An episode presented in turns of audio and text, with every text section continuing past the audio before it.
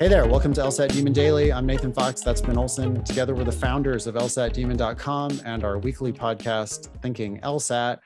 We have an email here from Austin. Uh, why don't you read it? Sure. Hi, Nathan. I hope all is well. I submitted my applications for fall 2022 early in the cycle. Okay, so last last September in 2021, September and early October to be precise, but I'm still waiting to hear back from a few, few schools. I recently received word that a peer reviewed academic journal has published a paper I co authored. Nice.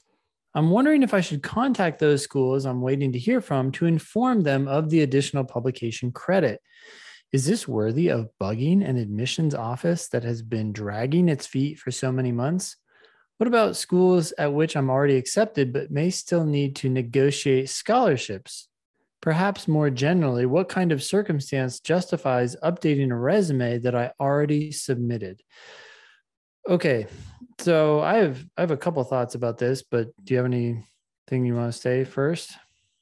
I wouldn't worry about bugging an admissions office if you applied in September, October, and it's now February. And they haven't made a decision yet, you're not bugging them. This is actually a perfect opportunity for you to get back in touch.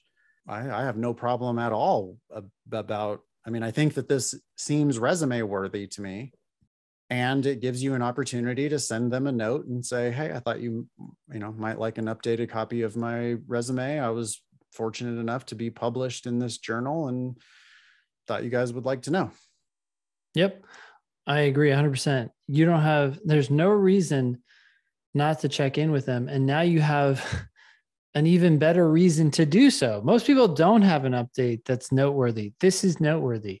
That said, I guess what I'm concerned about is if you haven't heard from a school yet, I'm worried that they're not the kind of school that's going to give you a full ride.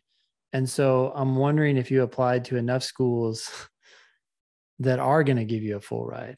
I think um, we, yeah, I think we give people the wrong impression sometimes. Most scholarships don't come from negotiations. Most scholarships come from you applied with the right numbers early in the cycle and they offered you a full ride with or shortly following their enthusiastic admission offer. Yeah. Yeah. And so, you know, like if if they admitted you and offered you zero dollars and now you're trying to negotiate, I mean, this publication ain't gonna is not gonna be the thing that gets you the money. Yeah. But this is a perfect opportunity to get back in touch with these schools.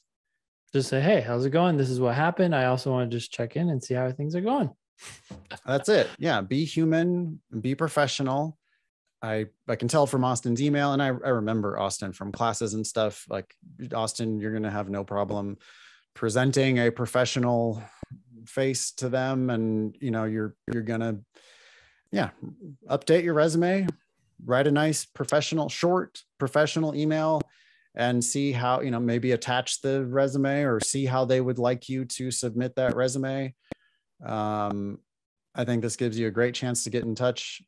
I, I wouldn't you know more generally what kind of circumstance justifies updating a resume? I, a, a promotion a new job a publication like this one? I don't know if it's worthy of you know it's not like a this isn't just some small bullet point right? This is like a an important thing on your resume. So i yeah, yeah. i mean it seems this one certainly seems worth it. Yeah totally. Cool all right. Email daily at lsatdemon.com if you'd like to ask us a question or share some LSAT or law school admissions news. Thanks for listening.